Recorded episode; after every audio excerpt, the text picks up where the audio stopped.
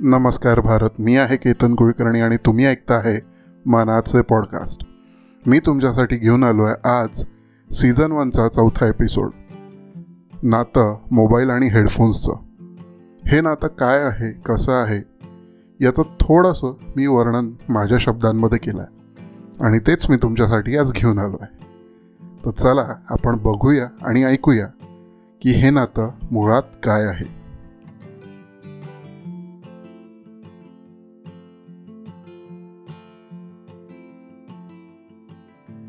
नातं मोबाईल आणि हेडफोन्सचं. आजच्या या धावत्या जगात एका व्यक्तीपेक्षा सुद्धा जलद हा आपला मोबाईल झाला आहे त्याच्याशिवाय जगणं अनेकांचं अशक्य झालं आहे असंही म्हणायला हरकत नाही.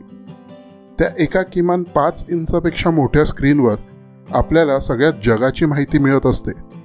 म्हणून जितकं त्या तंत्रामुळे आपण जगाच्या संपर्कात आहे तितक्याच प्रत्यक्षपणे आपण जगाच्या संपर्कात अजिबात नाही आज एखादा व्यक्ती कितीही एकटा असला तरी मोबाईलमुळे तो अजिबात एकटा नसतो. काही ना काही चाळे सुरूच असतात प्रत्येक व्यक्तीचे. त्यातलाच एक प्रकार म्हणजे गाणे किंवा संगीत ऐकणं व्हिडिओ बघणं ऑडिओ पुस्तके ऐकणं आणि आता तर पॉडकास्टसुद्धा ऐकणं.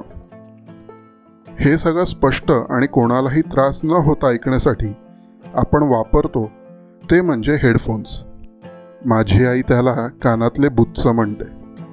एकदा काय ते बुच्च कानात टाकले की आपण आपल्या आसपास काय घडत आहे हे विसरून त्यातून येणाऱ्या आवाजात मग्न होऊन जातो.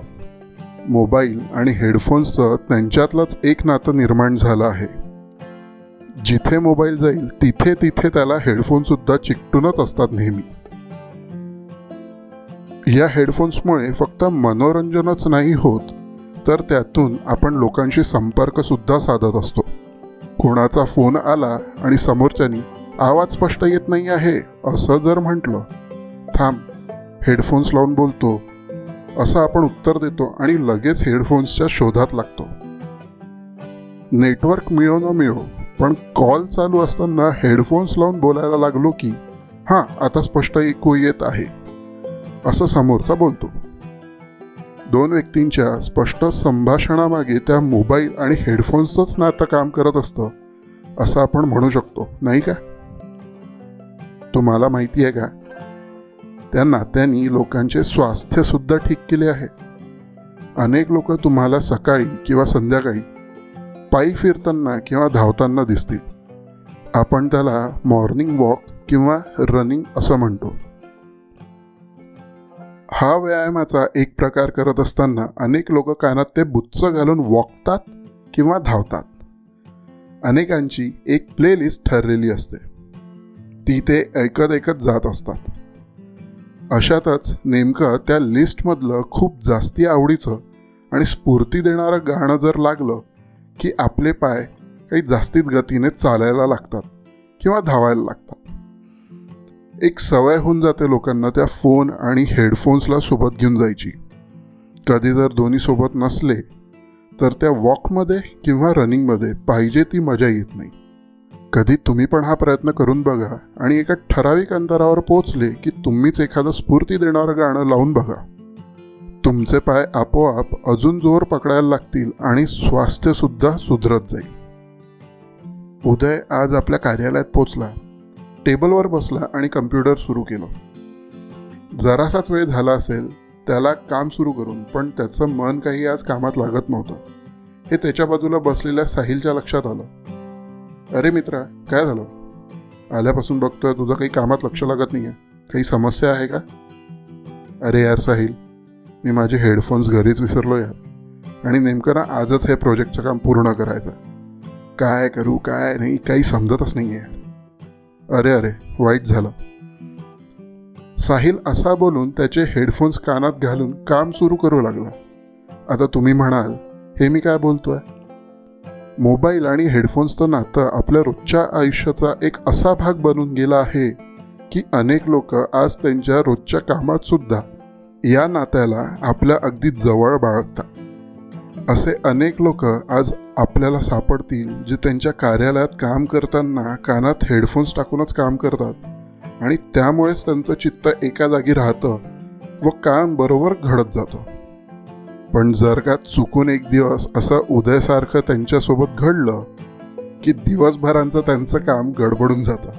इतकंच नाही तर या आगळ्या वेगळ्या समस्येवर कोणी अजून हे घे माझे हेडफोन्स असं सुद्धा करत नाही. या समस्येवर कोणीही मानवता दाखवत नाही. प्रत्येकाला हे नातं आपल्याला आपल्याच परीने सांभाळावं लागतं. प्रत्येक व्यक्तीचा मूड वेगवेगळ्या वेळेला वेगवेगळे असतात कधी आनंदी तर कधी रागात. कधी चिडका तर कधी सौम्य. कधी रुसलेला तर कधी फुगलेला. इत्यादी. आणि त्याच्या मूडवर अवलंबून असतं की तो या मोबाईल आणि हेडफोन्सचा त्या नात्याचा त्या त्या वेळेला कसा वापर करेल? कधी जोराजोरात गाणे ऐकणं तर कधी अगदीच सौम्य आवाजाने जुने प्रेमाचे गाणे लावून त्याचा आनंद घेणं. कधी यूट्यूबवर तासन तास कोणत्या तरी व्हिडिओ बघत बसणं तर इतर कोणत्या ॲपवर एखादी वेब सिरीज पूर्ण करणे. अगदी गेल्या एक दोन वर्षापासून ऑडिओ बुक्सला ऐकण्याचे सुद्धा लोकांचा कल वाढला आहे सोबतच आता हळूहळू अनेक लोक पॉडकास्टसुद्धा ऐकायला लागले.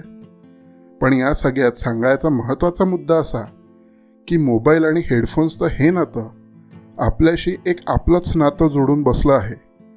हे नातं अनेकांसाठी एका जवळच्या मित्राप्रमाणे होऊन बसलंय. ऋत्विक आणि शैलजा नुकतेच यावर्षी कॉलेजमध्ये दाखल झाले होते. ग्रॅज्युएशनचं हे पहिलंच वर्ष होतं. आणि नेमके ते दोघं एकमेकांच्या प्रेमात पडले. आधी ओळख झाली मग ओळख मैत्रीत बदलू लागली. हळूहळू मैत्री खऱ्या प्रेमाकडे वाटचाल करू लागली. त्यांना एकमेकांशी सतत बोलायची इच्छा होत असल्यामुळे ते रात्रभर फोनवर बोलत असायचे. पण घरच्यांना त्यांचा आवाज ऐकू येऊ नये म्हणून ते आपल्या मोबाईलला हेडफोन्स लावून बोलायचे. मोबाईल आणि हेडफोन्सचं नातं आता त्यांच्यातलं नवीन नातं फुलवायला मदत करत होतं. हा अनुभव ऋत्विक आणि शैलजा ज्या प्रकारे आज घेत आहे तो अनुभव आपल्यापैकी अनेकांनी कधीतरी बहुतेक घेतला असेल असं मला वाटतं. असे अनेक उदाहरणं आपण रोज बघत पण असू आणि जगत पण असू. आपल्या आयुष्यात ज्या प्रकारे अनेक नाती आहेत त्याच प्रकारे हे पण एक नातं आपल्या रोजच्या जीवनाचा एक भाग बनून गेला आहे. आणि हे आपल्याला अगदी जवळचं झालं आहे हे पण तितकंच सत्य आहे. आपल्या सुखात दुःखात आनंदात नैराश्यात कधी एकट्यात तर कधी गर्दीत सुद्धा आपल्याला नेहमी साथ देतं ते नातं म्हणजे मोबाईल आणि हेडफोन्सचं.